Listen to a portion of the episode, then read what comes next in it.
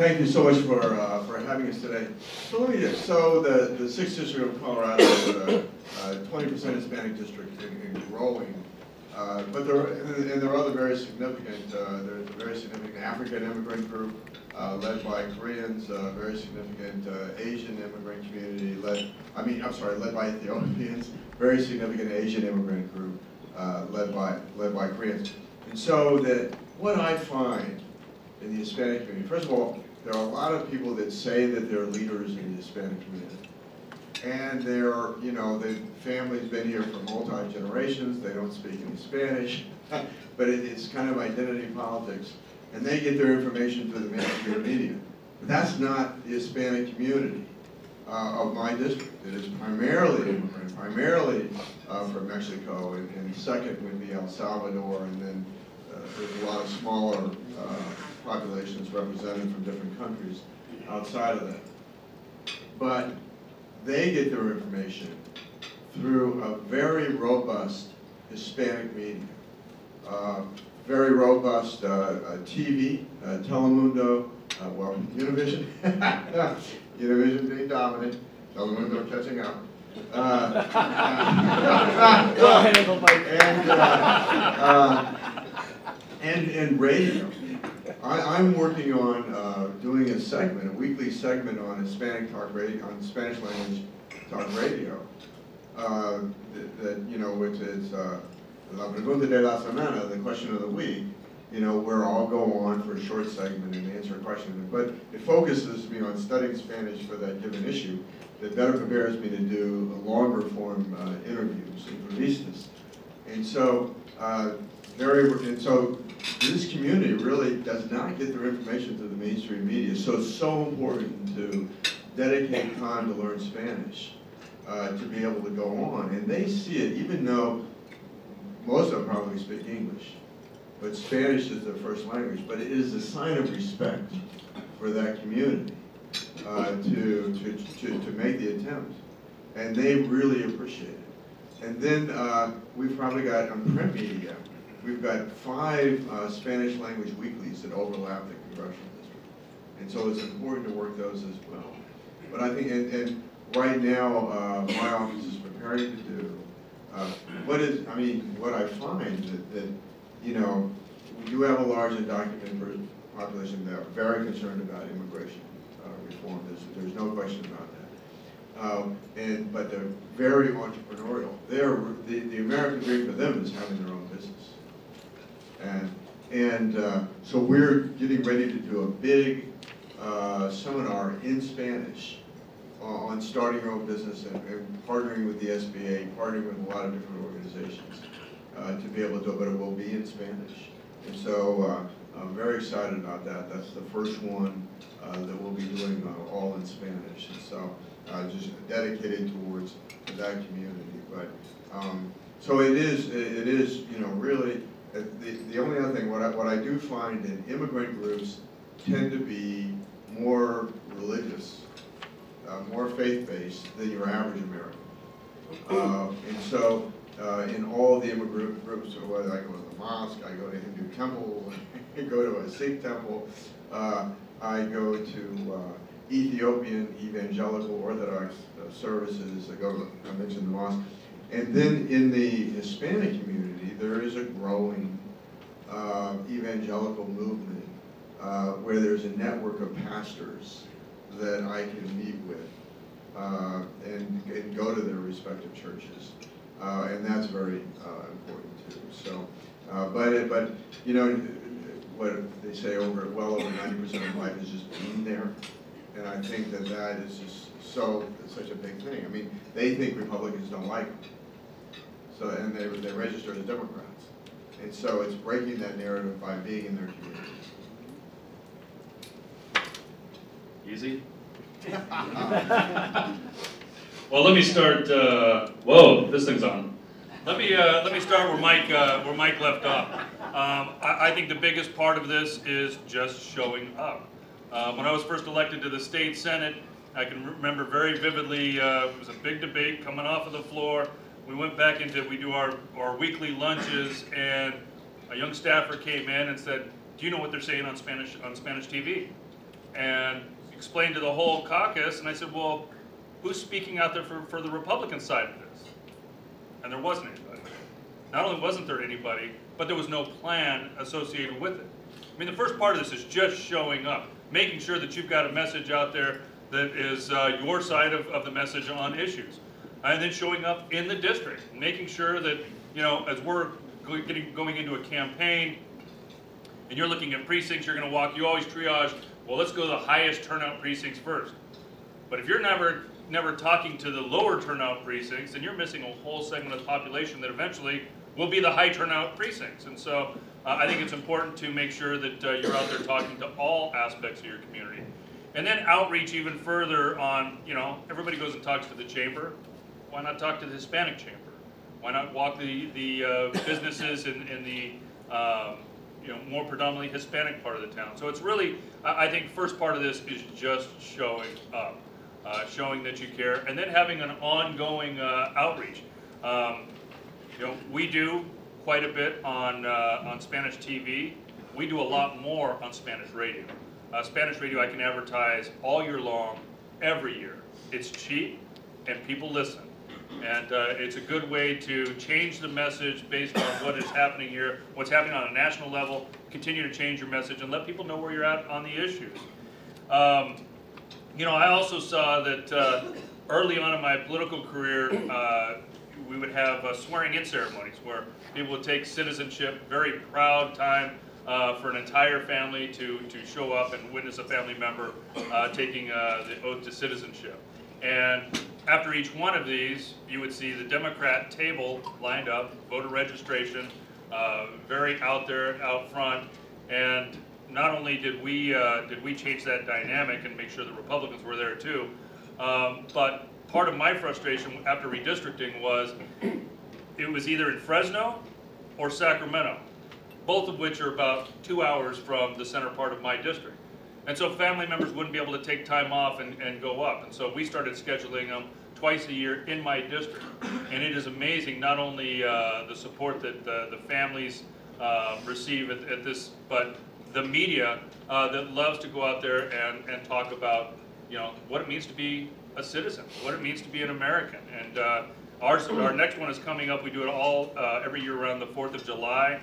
It is a very, very proud moment of people becoming citizens for the first time of a country that they've lived in, and not just Hispanics, but variety of, a, a lot of different countries. So it is a truly, truly a melting pot um, of Amer- proud Americans and, and families. And so it, it gives us a real opportunity to welcome them for the first time, a very, very proud moment that we have twice a year, um, but a very good opportunity to, to reach out as well. Um, I think it's also important as you're moving along to have third-party validators. Um, It's one thing for Mike and I to, to talk about things, but if you're engaging the community and have other people talking about what you're working on as well, um, it helps you to, to get your message out there. And let me just finish on, on one last issue, and that is actually issue advocacy. Um, Sometimes we tend to do things on a boilerplate and generically push things out. Um, and, and I believe that, uh, most of the, the issues that Hispanics have in, in my community are issues that the overall, um, community has. Uh, they're not single issue voters, um, but how you talk about those issues and the aspects of those issues are very, very different. Um, we talk about uh, some of the reforms that need to be, need to happen, and I talk to uh, a lot of uh, um, first generation business owners, entrepreneurs, and ADA issues come out. It's a huge issue in California. It's a huge issue for, for all small businesses, but predominantly uh, the businesses that get singled out are the ones that may have a language impediment, may not be um, uh, either English is not their first language, or they just may not be as familiar with the law. And so these lawyers will go out and target these small businesses and really try to extort money out of them, um, even putting them on payment plans to get them to settle and, and, and go away. So ADA uh, lawsuits, lawsuits and, and uh, regulatory reform ends up being a big deal, but ADA is where they feel like they've been singled out in California. Uh, healthcare, how we talk about healthcare is a huge, huge issue. Um, in my community, uh, Medi-Cal, Medicaid uh, is a very, very big issue. Uh, A lot of new people uh, are getting uh, added to insurance for the first time, but still have no access. They're still going to the emergency room. Um, There are still undocumented parents that their kids can go to the, uh, um, to the hospital under S-chip, but they still don't have coverage. And so how we talk about healthcare ends up being a big issue, um, as well as immigration. I mean, obviously, how you talk about immigration, where your focus is, what your solutions are. And both Mike and I have been champions of leading the, the charge on full immigration reform uh, in the House and, and really just uh, pushing a, a real movement. But I would tell you the biggest issue in my district continues to be water. You take away our water, you take away our jobs, and jobs is always the number one issue. Okay, thank you.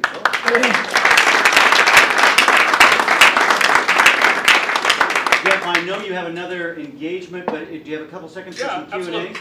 Amy, you did a great job with your intros. You may now have the first or the last question, I'll do the first. okay? Set the tone. For 20 points. Yeah, right, right. I may have to phone a friend. Um, You guys both did a great job of talking about how you're dealing with your constituents in your district. Talk a little bit about how you combat, frankly, some of the president's more xenophobic rhetoric in his conversation. Obviously, I think we all know that some of the policies don't mirror that, but how do you, how do you break through that in, with your constituents? Well, it's, uh, I mean, that is, uh, uh, obviously for the Hispanic community, it's a, it's a particularly big issue. Uh, You know, I mean, I think you, you know, it's, in Spanish language media, uh, when the president, I mean, when the candidate Trump announced, uh, and the, his words, uh, they just, were, just exploded uh, on Spanish language media ex- extraordinarily uh, a negative. Uh, I think, quite frankly, it's, um,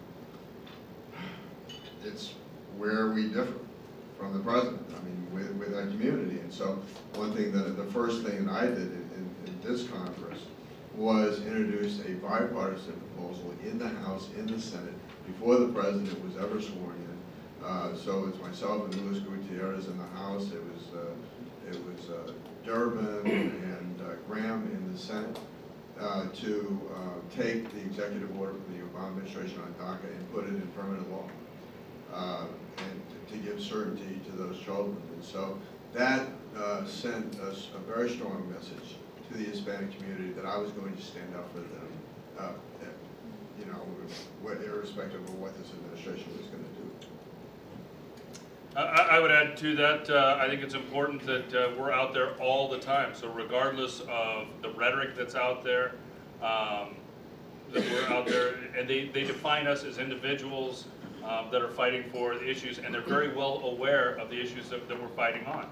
Um, Yeah, it was tough during this last election, uh, some of the rhetoric that came out, but it's stuff that we've been dealing with all the time. The, the media, um, Main Street media, that, uh, you know, they, they love to put out, you know, Steve King is always the, the Republican talking about immigration.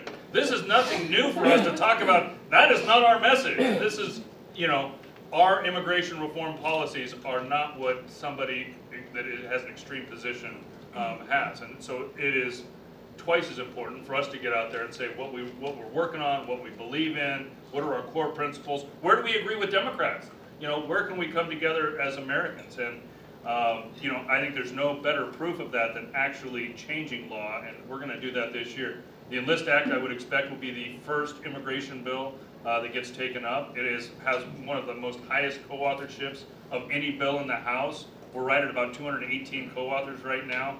Um, Even some, I would say, some more uh, extreme members are, are co-authors on the bill. So it's really creating a movement that uh, will allow us to uh, engage even when there is rhetoric that, that's out there. And One quick note, uh, one thing that I do with all the immigrant communities is I want their identification with me, quite frankly, not as a Republican, but as their congressman.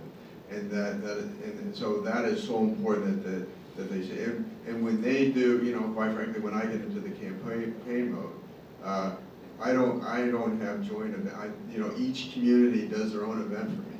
I don't have, I don't mix them in with the Republic, quite frankly, with the Republican Party. And uh, so it's, it's, it's important that I have my own individual brand with me. Scott Salmon. I wanted to ask a little bit, a different side of that question. And I, and I'm wondering, I, I'm thinking about the English first movement, which seems to be on both sides of the aisle, and this notion that English ought to be the official, you know, the, I hear it from time to time, it's, I think it preceded President Trump, it preceded even some of the Freedom Caucus crowd, but do you get backlash at all because, you know, hosting a business forum in Spanish only, do you get other constituencies that kind of look at that and say, well, I'm not sure I like that? Sure, I mean, I do. Uh, No, there, there's, there's some pushback. Not as much as you would think, uh, but, but there, there is uh, some pushback. Uh, There are people, uh, you know, that, that are very much opposed uh, to uh, my version of immigration reform. Uh, uh, There, there is, there are people that are simply anti-immigrant, that, that, uh, you know, and, and their vision of America. Um, There, there's no question about that. Um, You know, but I'm, uh, you know, I've formed more of a coalition of support, quite frankly, that is beyond the Republican Party. Uh, in- You know, in, in terms of uh, also independent voters and some Democrats. And so, uh, I- that, that coalition gives me the, the kind of independence uh, that I need to be able to withstand those kind of attacks. And I think that it's important, uh, you know, especially through our schools, that everybody speaks English. If you're going to be successful, if you're going to, to enter a workforce and, and have a, a competitive advantage, you need to speak English. But regardless of where you immigrate from, you should never um, uh, forget your roots or, or, or lose uh, your, your, I mean, we should be speaking many different languages. And, you know, I, I certainly saw it firsthand uh, from uh, my wife's side of the family. Um, you know, it, they had to speak English at home, except for grandma never spoke English. But I mean, it, it, their mom and dad got mad at them if they if they didn't speak English uh, at home. But they always watched Spanish TV. Um, so I mean, it's where they got their news, but it was important that everybody was able to speak English to be able to get a job, to be able to be successful. So I, I think it's important to send that message. Yes, we English is our is our primary language as a country. But we are a melting pot of people that uh, have languages uh, that we ought to be uh, not only respect but, but supportive of. And I think our job as well um, is to make sure that we're outreaching to everybody. And so I do, um, I mean, we do our little, uh, I can't remember what we call the pamphlet right now, but we have several different pamphlets in several different languages because I've got such a diverse district that we put out so that we can get more people engaged and involved. And we want to make sure that they've got the ability to uh, read something in, in the, the language that they feel most comfortable with. And I think, and I do believe, I mean, they do know the, the value of speaking English uh, in terms of, of their own advancement. And one thing you see in, in Spanish language uh, TV and media is lots of ads for, you know, courses to learn English, so. Bert Gomez, Bert? last Yes. question. When you have town halls, do Latinos actually show up? Um, I, I would say certainly right now it is a different dynamic. Yes, I mean, Latinos al- always show up. Um, I've done town halls in Spanish, um, and I think that that has been more receptive, even though, um, not all the questions were in Spanish. Um, It gave people a comfort that they could do either one. Um, but right now, these town halls are a little different. Uh, It is a, it is a different time right now where it, it is less about the people that, uh, are, you know, working hard in your district and just wanna show up and get some information versus those that just wanna show up as part of a political movement and see what they can catch you on camera saying. Yeah, I would say that uh, it- it- we're going to be doing another in-person town hall in August. Uh, But the last one, quite frankly, was, was not reflective of, the- it was disproportionately white uh, Anglo. Uh, And, and- and I think that it, it- quite frankly, Bernie Sanders Democrats. And, uh, uh, you know, God bless them, and and I needed to hear uh, their concerns. But it- I don't think it was really representative of the district. And I- and I haven't done uh, town hall uh, meetings uh, specifically in Spanish, and that's probably something that, at- that at some point I need to do. Gentlemen, we so thank you for being here. And, and I have one last question for both of you. You two are the champions for this outreach. Who else is number one, coming to you, and who else ha- have you kind of deputized to help with this? I mean, there is a lot of folks out there that need to be asking the right questions. I mean, 13, eight terms from now, we're going to be in this situation, and, the, and folks are going to need some help. Who, who can they turn to, and who are some of the others? Well, certainly the two of us team up uh, very strongly together and author bills and co-author each other's bills, but we've got a, a great network, and I would say, uh, led by Mario Diaz-Balart. He's been a true champion on this for a long, long time. Um, we, I think, all do different whip counts, and then we compare all of our different whip counts, which also gives us an opportunity to see who's really out there with us and where they're at on, on a variety of issues.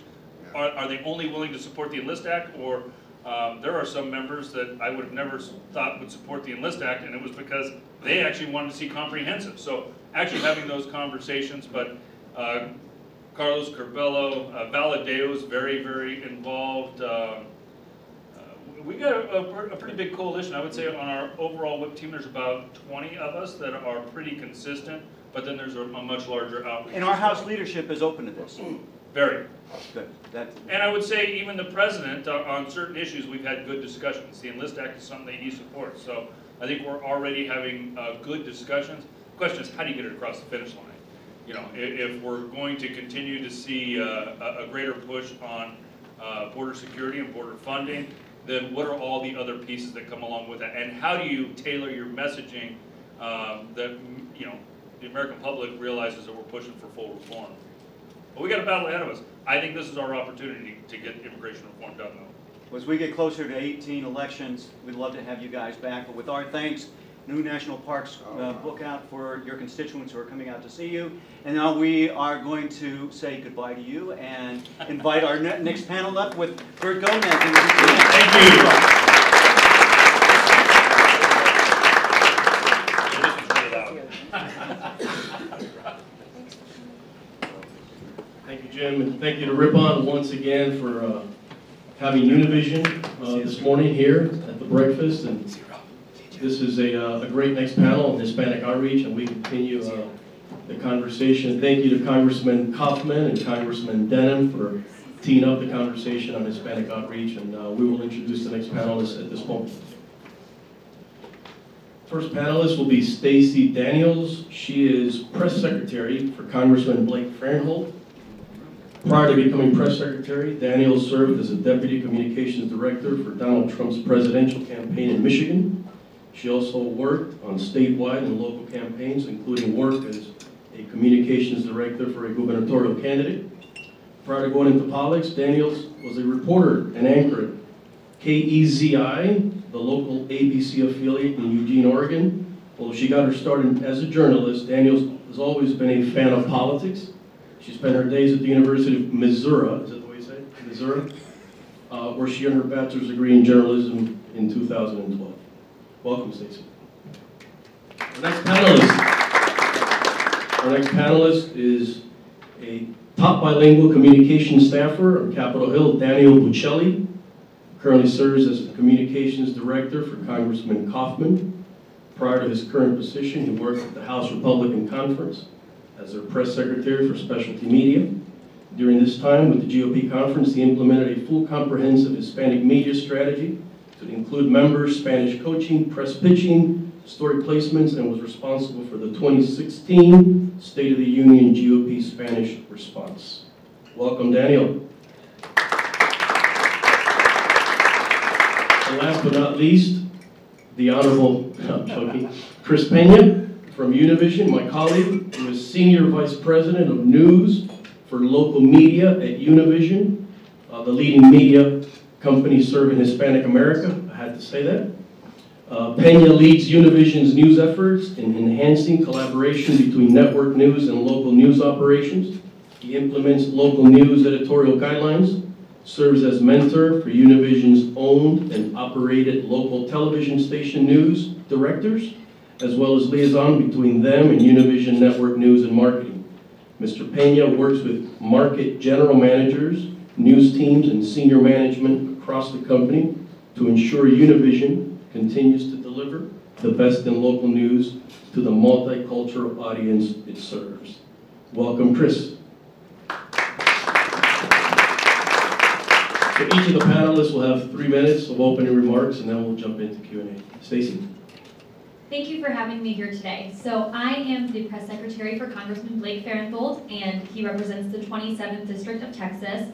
And our district is 49% Hispanics, and um, a lot of these, the Hispanic population in our district, they're actually very established Texans. A lot of them have been in the district, you know, they're fifth or seventh generation Texans. Um, but only 38% of our voters in our district are Hispanic, so there is a pretty large population of non-Hispanic voters. And so our biggest uh, way that we target these voters is just treating the Hispanic population like the rest of the voters in our district. Um, we do have two Spanish-speaking staff members, and so if someone calls the office and they want to talk to someone in Spanish, they can do that as well. And um, we all, one of the biggest things that we do is we actually tag and identify issues by age rather than ethnicity, because that's where we see that there are the biggest changes between younger voters and older voters. So for our media outreach methods for the younger Hispanic population, we do, we see that they're getting their news from more non-traditional media outlets. So they're looking for social media. Facebook and Twitter is where they get most of their news. Univision, Fox, ABC, all of those normal media outlets aren't really reaching these voters, which is the same as mostly all millennials across the board. And then as far as the older generations, we see that they are getting their news from more traditional media outlets. So they are watching Univision, Fox, ABC, all of the, and even reading newspapers is a big one that the older generation does as well.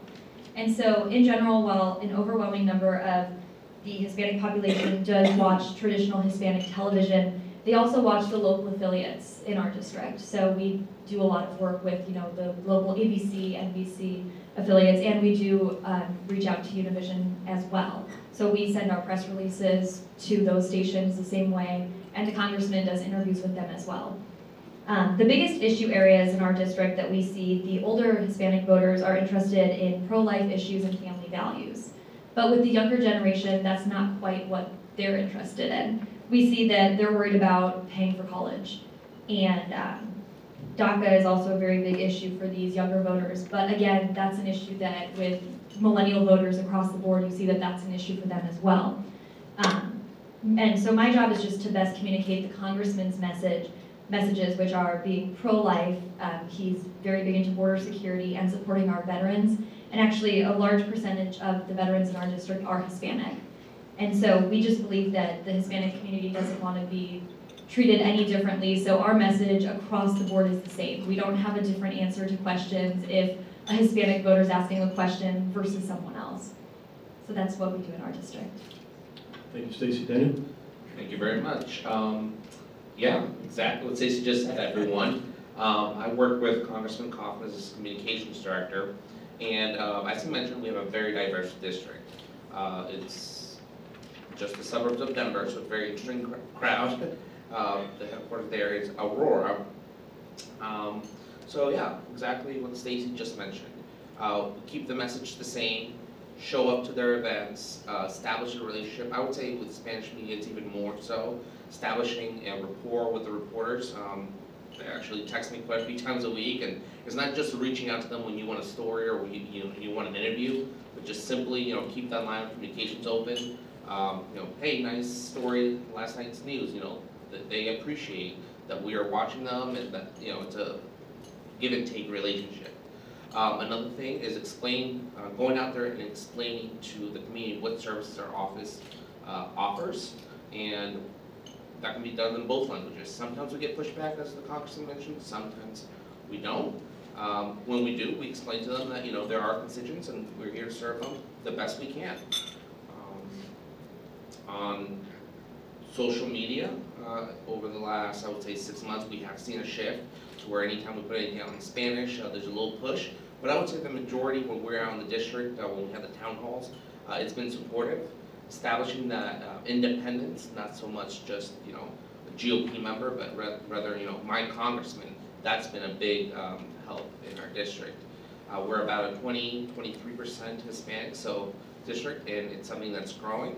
And in my previous um, position here on the Hill with the conference, um, when I took over the role and introduced myself to all members, I was surprised to see that the majority of districts that, you know, contacted us back was not, you know, the usual, you know, Florida, Texas, or California offices, but rather the Midwest because they're seeing a population change and it's happening quickly. Um, We've gone over the- statistics this morning and it's simply not a matter of ideology anymore, it's a simple arithmetic. So do the math and that's why we want to get ahead of that curve. You know, before we go to Chris, I will say that for those of you that may not know, there are 136 house districts with Hispanic populations above 20%, uh, which is, which is huge. 136 house offices, which is amazing. Chris? Uh, Well, I couldn't ask for a uh, friendlier moderator, Bert, so uh, take you everywhere. Uh, Always bring your own moderator. I want to thank the Ripon Society for, for this invitation uh, to, to speak with all of you today and have this, this really important conversation. Um, When, when the congressman was speaking, uh, I, I was thinking about how I was one of those uh, Latino immigrants who, who went through a citizenship ceremony, and they're absolutely right on. Right? There's not a prouder moment uh, in, in, in one's life. Uh, when I came here from the, from the Dominican Republic at the age of seven, 1981, we were coming off a census that showed uh, a population of about 10 million Hispanics in the U.S. Uh, by year 2010, uh, we were at 50 million. And at this point, we're in the 54 and a half million range and expected to grow to 130 million by the year 2050. That is just incredible growth, right? And that, that growth really tracks with the growth of Univision, uh, which a little more than 60 years ago began with a single stick in San Antonio to serve the, the Hispanic, or what they call the Mexican, uh, the Mexican Spanish-speaking population there, because before that there was nothing. Uh, and so Univision was the only game in town. Years later, I worked at Univision in, uh, in Houston, and our station would get about an 80 share of Spanish language audience. Uh, there was there was Univision, there was Telemundo, and there was very little else, but Univision was dominant. Um, in 1981, when we got home from JFK Airport, we turned on the TV and watched Univision. So when I returned to the company last year, it was a homecoming again. Right? This is part of, I share the same connection that the U.S. Hispanic population shares uh, with Univision. And that one stick has now grown to this incredible company, and there are a lot of, uh, there's a fact sheet on your tables here. Uh, but we have, on the local media side, just on the local media side, we have 126 radio and TV stations. So I was, I was really uh, happy to hear the congressman speak about the power of radio, right? And radio is less expensive, and you can get a lot more bang for your buck uh, there. TV is still a little more expensive. Um, but we are, not only have a great amount of, of, of properties there in local media with uh, 57 TV stations and 69 radio stations, uh, but the company overall uh, has grown beyond uh, beyond that single stick. So I think we're up to 17 digital and broadcast properties, uh, several cable networks. If you're into just watching novelas, we have that for you. Um, if you just want news, uh, we have a partnership in, in uh, international news with, with Foro uh, TV. Uh, and then we have Fusion, both on the digital and, and, on, and on the cable side, which is a property that, that really just hyper focuses on, on millennials. So, uh, and, and then when it comes to millennials, while Latinos of, of an older generation, uh, Spanish is their primary language, uh, in adults 18 to 49, Univision wins in local news. Right? So, and I'm not talking about in isolated areas. I'm talking about the top stations for local news at 6 and 11 p.m. In LA is KMEX. In New York, it's WXTV. Miami, we'll skip for a second. Uh, Houston, Dallas, and Chicago. Chicago, where I worked for several years, the number one local station for adults 18 to 49 for 5 p.m. news is WGBO. It's really incredible when you think about it, uh, the overall reach of the company. Thank you, Chris. Any questions for the panelists? Yes, Now, you mentioned there are hundred and twenty plus districts that have twenty percent or more, 136, yeah. one hundred and thirty-six. Uh, I guess my question is, how many of those are Republican? um, or or just even a, a rough average? And then, and then mostly for the, the two uh, congressional staff, um, have you identified those offices and kind of given a best practices, uh, like you just outlined for those offices? And how many of them are actually doing it, and, and who's kind of enforcing that? Is that an NRCC function, is that a conference function? I'm just curious if you guys have a sense of that. So, so I'll answer the first question. Uh, There's approximately slight, of, of those 136, there's slightly over 50 of those that are Republican offices. And uh, we do have a, obviously Univision visits all those offices, and we have a conversation with those offices all the time Right. to make sure that they actually visit our stations, make sure that we have a local relationship uh, with those offices, from our GM standpoint, our station standpoint, radio and TV. Not just policy here in Washington, but make sure that they know that our stations are there in those markets. Right. Uh, So absolutely, we have a relationship with those up there. I think 58 or so of those are Republican offices. So obviously Farenthold and Coffman have a plan. Do you, Yeah. do your other colleagues in those offices know about a plan and a template so that they can follow it? Certainly, um, conference does have tools, whether it's members coaching, uh, ultimately, the ultimate enforcer is, you know, the congressman and congresswoman. Uh, if they're interested in reaching out to that community, they can turn to conference and we help them with everything with, you know, uh, sitting down with Spanish media, pitching them, booking them, op-eds in Spanish, uh, members coaching, um, so th- those are the tools that are offered to them.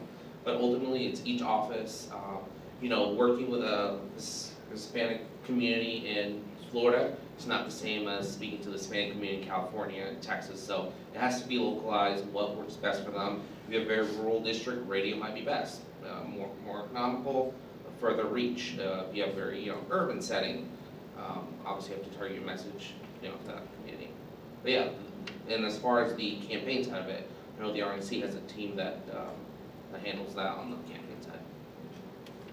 And yeah, as far as for our district, I think it's mainly just that, you know, the congressman, over time, he's in his fourth term right now, so he's seen kind of how the Hispanic community, you know, reacts to messaging and stuff like that. So that's why the messaging is specific, specifically tailored that way.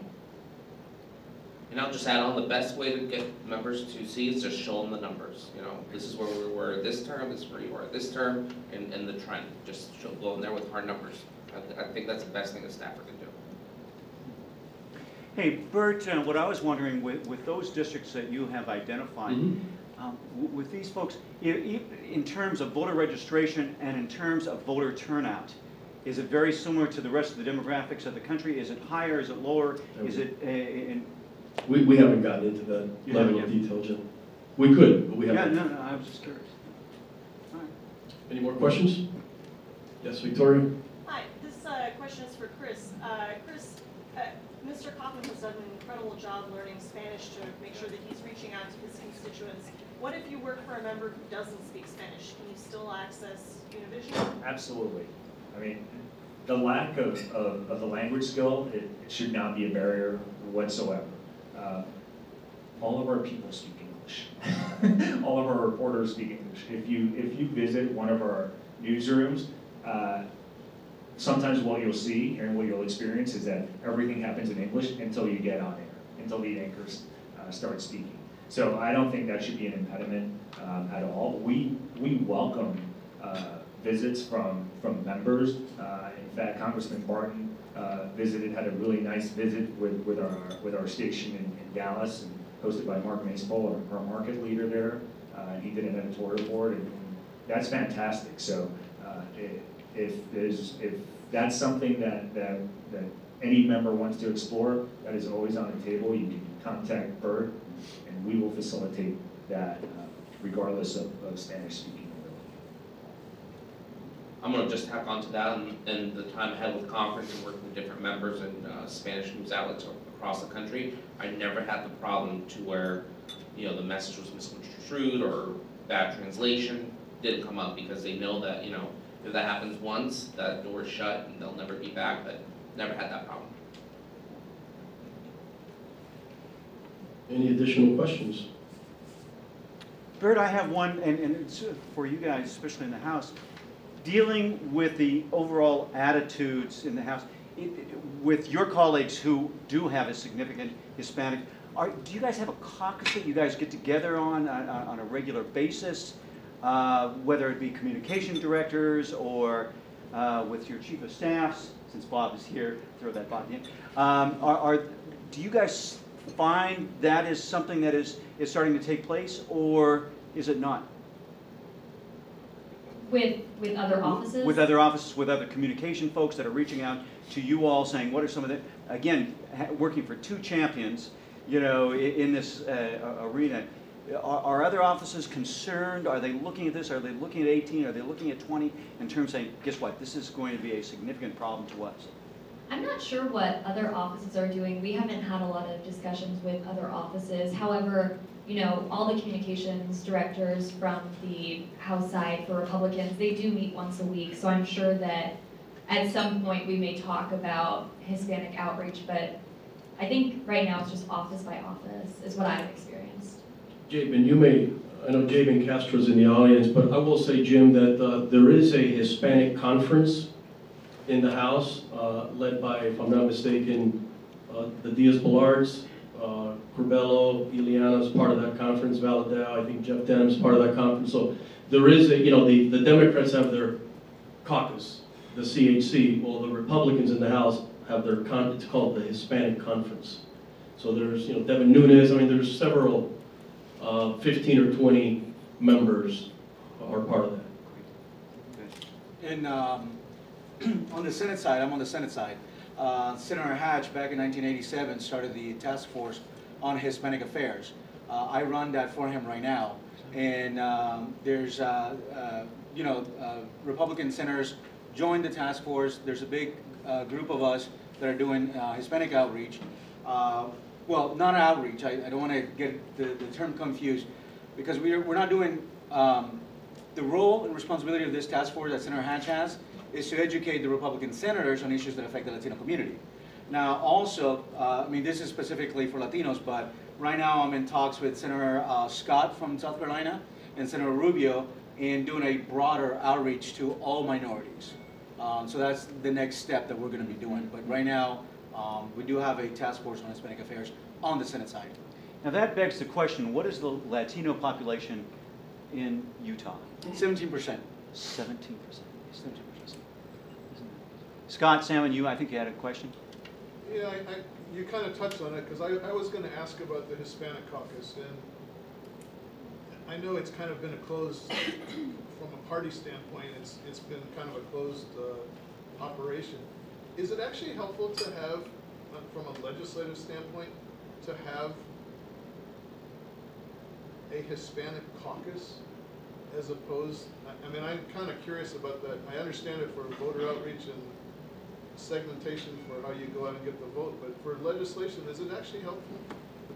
You know, as best as I can answer, again, I think Jabin can probably have a better answer than I do, but, you know, it used to be where Hispanic Republicans from the House, they were part of the original Congressional Hispanic Caucus. They were all united at one point, and some issues, particularly, eh, may have been immigration, they have, you know, kind of divided the members, and so the Republicans from the House started the conference. But at one point, they were all united uh, as part of one Hispanic caucus, many years ago. That obviously has changed since. Jay, you may want to add to that. Uh, I, I'll leave it to the panel. But, um, Go ahead, yeah, sorry. Yeah, I agree with you, there could be more that could be done in that regards. Um, but again, it goes back to the messaging, whether it's, you know, there's not such thing as a Hispanic economy and Hispanic healthcare, no, it's an American economy. And so, how do we integrate, you know, the messaging? Yeah, sure, you know, um, Hispanic Latinos have a different, uh, you know, point of view, or, or, you know, what, what they're ideally would like to see done. But overall, it's just the communication aspect of it. And uh, of course, we, we welcome more people working this together, whether it's individual office level or we do as a conference. There's a lot more that can be done. Yeah. To sort of maybe answer the question, but also just to kind of give some input for Stacey on that, chief of staff to a member from Texas, we see divisions within the Hispanic population, for instance, on issues like immigration.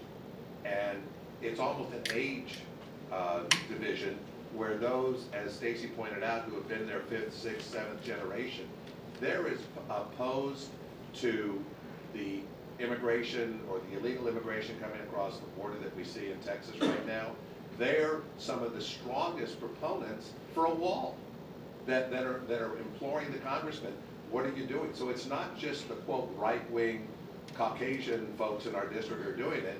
Now, the younger Hispanics, again, the, the more I say millennial, if you want to just try and do it, that they're, they're completely the opposite. So you can't just say, we're gonna have this Hispanic outreach, which I think is part of the division you saw with, with Republicans. Right. And, and so that's why we try and address issues. The, the congressman is for whatever Mr. Trump wants to do with a wall, and we don't tailor that message to any demographic. So we'll say that, and we find as much support from, I'd say, older Hispanics in our district as we get from anyone else in our district. And that goes back to your point. So if that helps anybody understand that, that. Question in the back? Yeah, could you talk about um, media coverage of issues like that, coverage, especially on the local level? You talk about local stations covering, I mean, you got, what, 30 minutes to work in President Trump. I mean, how do you fit a, a local congressman in there and, and and their more nuanced views and, and um, uh, what, what the dynamic is on, on that?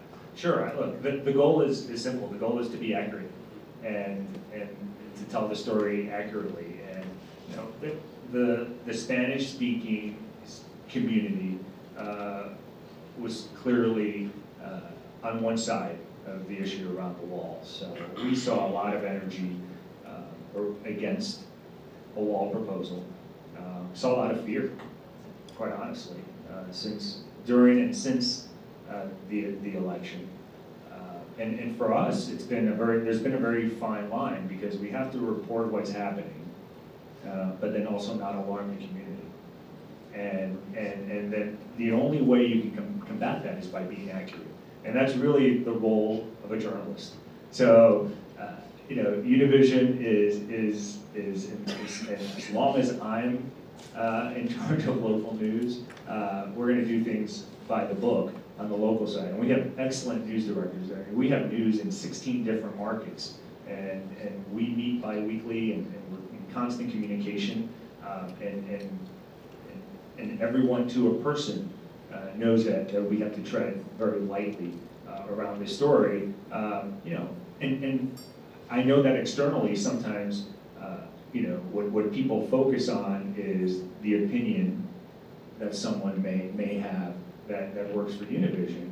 But if you look at our newscasts uh, at the local level, uh, they, they look just about any other general market newscast, just in a different language and just reaching a, a different audience.